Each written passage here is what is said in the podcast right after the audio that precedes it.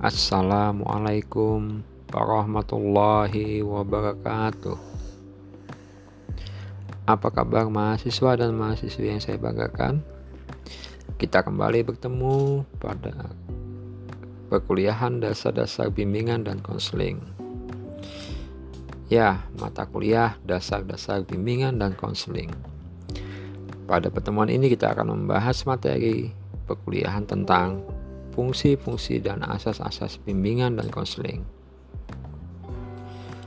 Para mahasiswa sekalian, pada bagian ini saya akan menjelaskan tentang fungsi-fungsi layanan bimbingan dan konseling. Ada 10 fungsi bimbingan konseling yang perlu kita ketahui.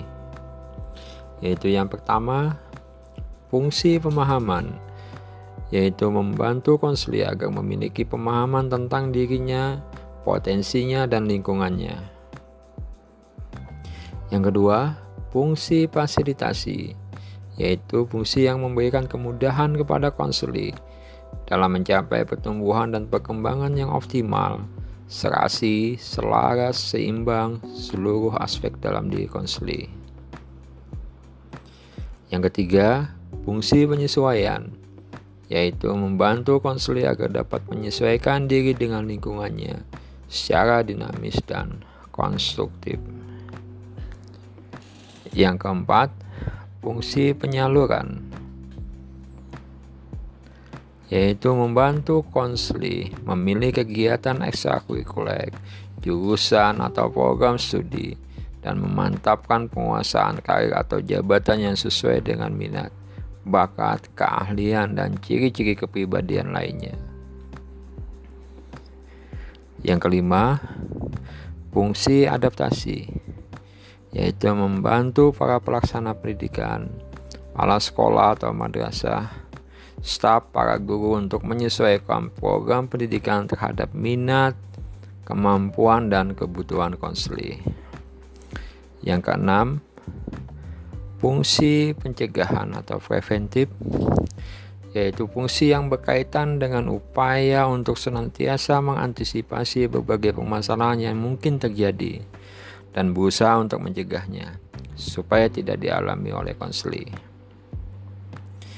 Yang ketujuh, fungsi perbaikan yaitu membantu konseli sehingga dapat memperbaiki kekeliruan dalam berpikir, berperasaan dan bertindak atau berkehendak Konselor melakukan intervensi atau memberikan perlakuan terhadap konseli supaya memiliki pola berpikir yang sehat, rasional, dan memiliki perasaan yang tepat sehingga dapat menghantarkan mereka kepada tindakan atau kehendak yang produktif dan normatif. Yang kedelapan, fungsi penyembuhan, yaitu fungsi bimbingan yang bersifat kuratif. Yang kesembilan, fungsi pemeliharaan, yaitu membantu konseli supaya dapat menjaga diri dan mempertahankan situasi kondusif yang telah tercipta dalam dirinya. Yang ke-10, fungsi pengembangan, yaitu fungsi BK yang sifatnya lebih proaktif dari fungsi-fungsi lainnya. Konselor senantiasa berupaya untuk menciptakan lingkungan belajar yang kondusif yang memfasilitasi perkembangan konseli para mahasiswa sekalian. Itu tadi penjelasan tentang fungsi-fungsi dalam bimbingan dan konseling. Kemudian, bimbingan dan konseling di samping memiliki fungsi-fungsi dalam layanannya, juga memiliki asas-asas Kelaksanaan dan keberhasilan pelayanan bimbingan konseling juga sangat ditentukan oleh diwujudkannya asas-asas bimbingan dan konseling ini. Ada 11 asas bimbingan dan konseling yang perlu kalian ketahui. Yaitu yang pertama, asas kerahasiaan. Asas bimbingan konseling yang menuntut dirahasiakannya segenap data dan keterangan tentang konseling yang menjadi sasaran pelayanan. Yang kedua, asas kesukarelaan. Asas BK yang menghendaki adanya kesukarelaan konseling untuk mengikuti layanan atau kegiatan yang diperlukan bagi dirinya. Yang ketiga, asas keterbukaan. Asas bimbingan dan konseling yang menghendaki ada konseli bersifat terbuka dan tidak berpura-pura, baik di dalam memberikan keterangan tentang dirinya sendiri maupun dalam menerima berbagai informasi dan materi dari luar yang berguna bagi pengembangan dirinya. Yang keempat, asas kegiatan.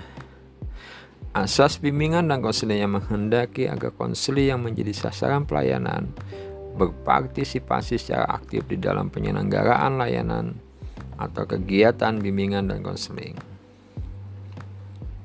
Yang kelima, asas kemandirian. Asas bimbingan konseling yang menunjuk pada tujuan umum bimbingan konseling yaitu konseli sebagai sasaran pelayanan bimbingan dan konseling diharapkan menjadi konseli-konseli yang mandiri dengan ciri-ciri mengenal dan menerima dirinya sendiri dan lingkungannya mampu mengambil keputusan, mengarahkan, serta mewujudkan diri sendiri. Yang keenam, asas kekinian. Asas bimbingan konseling yang menghendaki agar objek sasaran pelayanan bimbingan dan konseling ialah permasalahan konseling dalam kondisinya sekarang. Yang ketujuh, asas kedinamisan. Asas bimbingan konseling yang menghendaki agar isi pelayanan terhadap sasaran pelayanan yang sama kehendaknya selalu bergerak maju, tidak monoton dan terus berkembang, serta berkelanjutan sesuai dengan kebutuhan dan tahapan perkembangan dari waktu ke waktu. Yang kedelapan, SAS keterpaduan. SAS bimbingan konseling yang menghendaki agar berbagai pelayanan dan kegiatan bimbingan dan konseling baik yang dilakukan oleh guru pembimbing maupun pihak lain saling menunjang harmonis dan terpadu. Yang kesembilan, asas keharmonisan.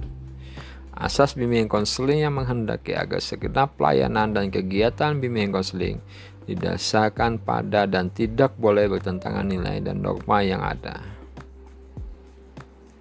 Yang sepuluh, asas bimbingan konseling yang menghendaki agar pelayanan dan kegiatan bimbingan konseling diselenggarakan atas dasar kaidah-kaidah profesional. Yang ke-11, asas alih tangan kasus. Asas bimbingan konseling yang menghendaki agar pihak-pihak yang tidak mampu menyelenggarakan pelayanan bimbingan dan konseling secara tepat dan tuntas atas suatu permasalahan konseling mengalih tangankan permasalahan itu kepada pihak yang lebih ahli. Para mahasiswa yang saya banggakan, demikianlah penjelasan pertemuan kali ini dengan materi fungsi dan asas-asas bimbingan dan konseling yang perlu kita ketahui. Semoga bermanfaat dan sampai jumpa lagi pada pertemuan selanjutnya. Terima kasih, tetap semangat untuk belajar. Wassalamualaikum warahmatullahi wabarakatuh.